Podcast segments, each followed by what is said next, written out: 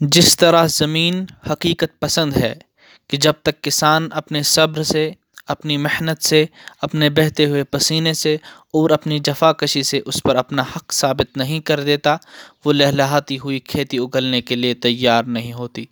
इसी तरह खलूस व ईमान और क़ुरबानी व जाफ़िशानी हर दीन के क़्याम के लिए नागजीर है।